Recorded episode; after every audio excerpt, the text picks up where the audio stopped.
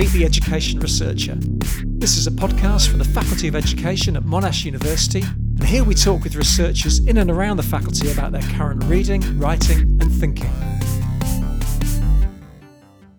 So, welcome to the final instalment of Meet the Education Researcher for 2018. My name is Neil Selwyn, and like most academics in the Southern Hemisphere, we're sloping off for a long summer vacation and we'll be back in business for March 2019. So, before we sign off, it seemed like a good time to catch up on what a few people around the faculty have been reading about, thinking about, and beginning to write about. We've caught up with four colleagues for a brief insight into what's been getting them excited over the past 12 months. So, we start off with John Loughran, well known for his research into teacher knowledge. John's recent reading tip is the work of the US philosopher Gary Fenstermacher. I've gone all the way back to Gary Fenstermacher's work on the known and the knower, the knower and the known and it, it draws in all of the philosophical stuff about what is knowledge because I care about teachers' professional knowledge, but it's a really, really fraught field because you have all sorts of arguments about what is knowledge impacting on the work. When you go back to Fenstermacher's work, he actually draws a really nice line of differentiation between knowledge as a sort of theoretical component to work and then knowledge as a practical component. And so it, it reminds you of the theory practice gap and why often the universities are seen as the ivory tower and the school as the um, swampy lowlands, as Schön would have said. But because he explains it so well, you also to be, begin to recognise again how sometimes academic debates, although interesting and valuable in academia, have very little impact on the actual work of teaching and learning. And because I know Gary, you know, you, you also read it with the, you, you see the look on his face, the grin every now and again, and also that philosopher's view of stuff.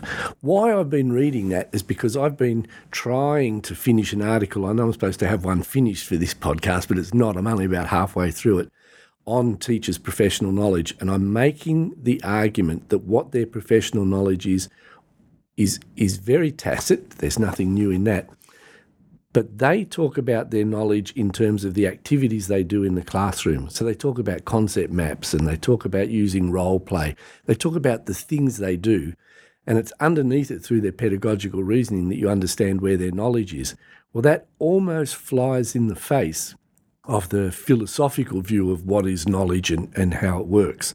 So I'm trying to recast this argument by paying attention to the past and, and the arguments that go with it but actually to try and show that teachers don't operate in an atheoretical mode. It's just that they're not encouraged to talk about it. They're not encouraged to value or support it. And the busyness of their work means they have to have activities that work now in class. And so, because of that concentration that they have, it really influences what they know, how they talk about it, and then how others interpret that. So, although they seem to be really busy in teaching and doing stuff, actually there's an incredibly rich knowledge underpinning it that's never been fully explained because most people who explain this stuff are academics and they shift back into the philosophical and theoretical in ways that speak to an academic audience, not a practitioner audience. So that's where I'm at. That's what I've read. That's what I'm trying to do. Who knows how successful it'll be? That's the argument I'm trying to put up. Secondly, we catch up with Marilyn Fleer, who you might well know for her work in early childhood research. As she explains, Marilyn's recent work has been increasingly trying to make sense of how children do things with digital technology in digital environments. It's, um, it's a research paper by uh, Lorna Arnott, and the title of it is An Ecological Exploration of Young Children's Digital Play Framing Children's Social Experiences with Technologies in Early Childhood.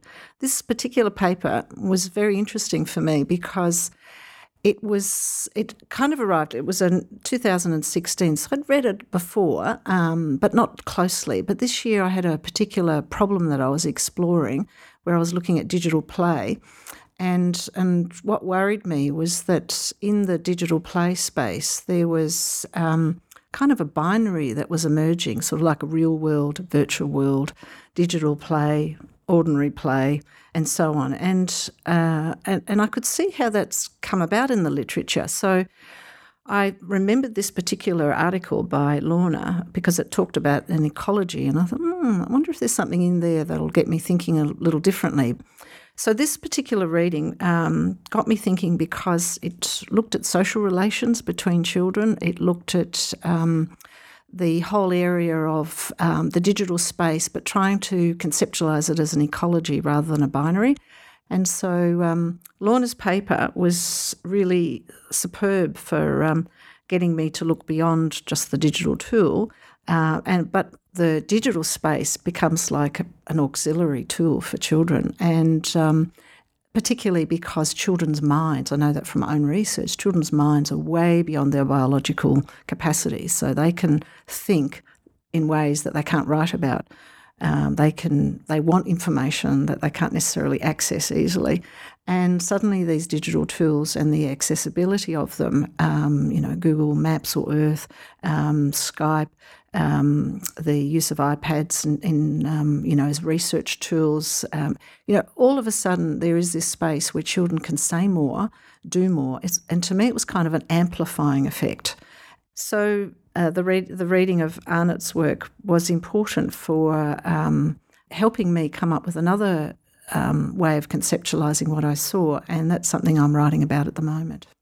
So, third, it's always been a pleasure to talk with John Pardy. He definitely reads a lot of books, and this year he's been getting back into the work of the urban sociologist Richard Sennett. So, what can Sennett tell us about what it means to think and be a thinking person? One of the best things and uh, most anticipated books that I read this year uh, was Building and Dwelling by Richard Sennett.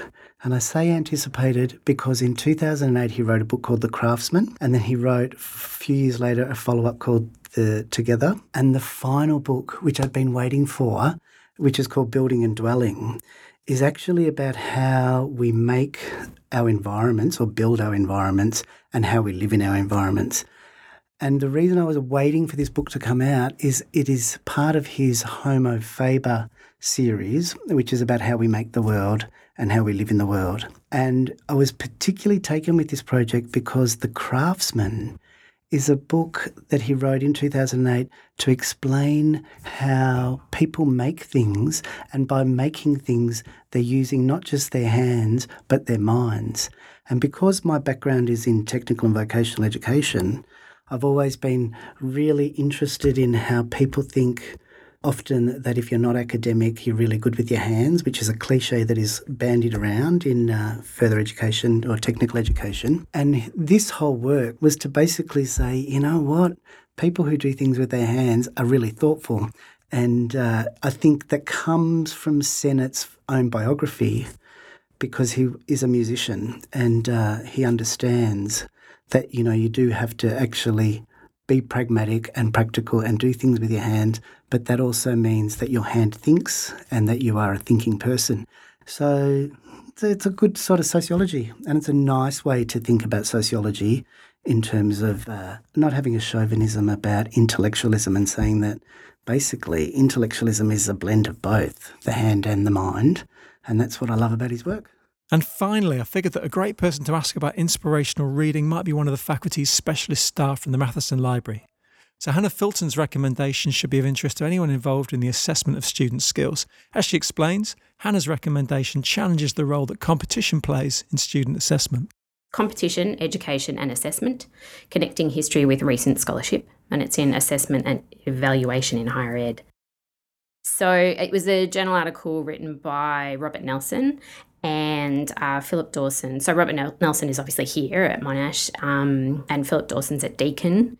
They wrote this article about the history of competition and how that feeds into assessment types in higher ed, and how maybe we need to challenge the idea of competition. So, not remove it completely, but think about where it comes from and why we have it as a, a part of our approach to assessing skills development and ideas and recall and, and things like that to if we reject some of that competition and we come at it from a different angle where we can encourage creative practice where the stakes aren't as high if we take some of that away can we enable the students to think more creatively and do things in a different way and i liked it because it's not a new idea but it's that reminder that sometimes we just make assumptions about what assessment should look like because that's how they've always been. And so it's nice to be reminded that you can try things and encourage students to do new things. So there you have it. Four education researchers, four different ideas, four different avenues for further thinking. See you all in the new year.